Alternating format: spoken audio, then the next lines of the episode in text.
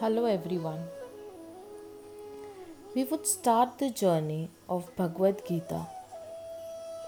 But before that, we should first know who is Lord Krishna and what is Bhagavad Gita. Lord Krishna is the Supreme Person, the Godhead. The divine song sung by Lord Krishna is known as the Bhagavad Gita, which is a guide to life itself with answers to every problem one can face. It is the Gita that stands as Krishna's most important gift to the world. In fact, some people believe that the whole purpose of Krishna's birth was to deliver the song of the divine. It comprises Krishna's advice to Arjuna on the cusp of Mahabharata war. The Gita delivers the essence of spirituality in a way that the common man can understand. Lord Krishna is the eighth incarnation of Lord Vishnu. He took birth on earth in order to establish the rule of Dharma, that is, righteousness. When the sins had increased to an uncontrollable height, he came as the savior of his devotees. Lord Krishna was born in Dwapara Yuga and the beginning of the Kali Yuga, which is also considered as the current age, which had only 50% Dharma and which made him to act in an unconventional and miraculous way to tackle that situation.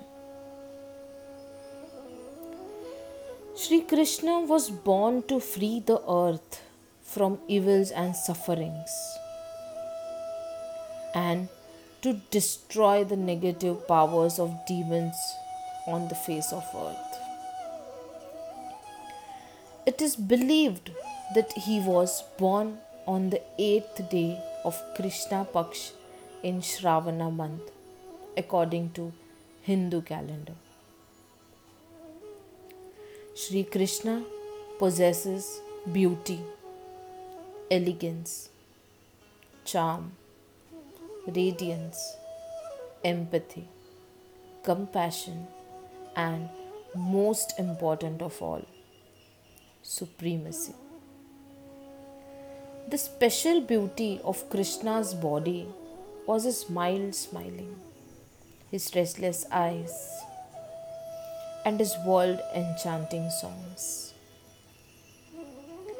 He is the God of compassion, tenderness, love, and is one of the most popular and widely revered among Indian divinities.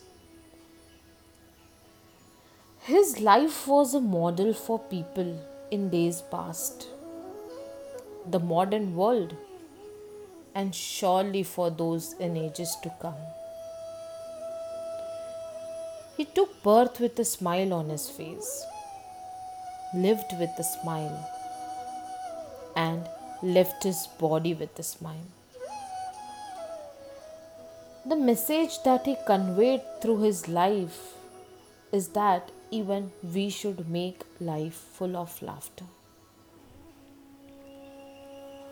The Lord doesn't advise us to turn away from our relationships in order to attain self realization.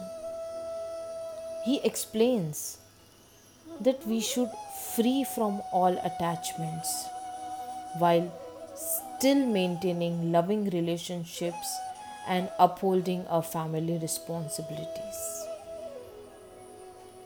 Krishna, the Supreme Almighty, the Most Honorable. Vasudeva is another name for Krishna. Vasudev was Krishna's father. In the Bhagavad Gita, Arjuna calls Krishna Vasudeva many times. Vasu means life, and Deva means God or light. So, Vasudeva means that supreme or God who resides in all of life. Krishna explains that to chant his name, putting your heart and mind into it, he will respond to that calling. Krishna says in the Bhagavad Gita, People think of me as a physical embodiment. I'm not the body. I'm the consciousness which is present all over and in everything. Krishna is the self of every being, and when our true natural self shines through our personality, skills and abundance follow. As Krishna himself says in the Bhagavad Gita, He is the strength in the strong, the wisdom in the wise, the beauty in the beautiful, and the dignity in the dignified. He is the very life force in every living being. There are so many stories to indicate that the divine is extremely attractive.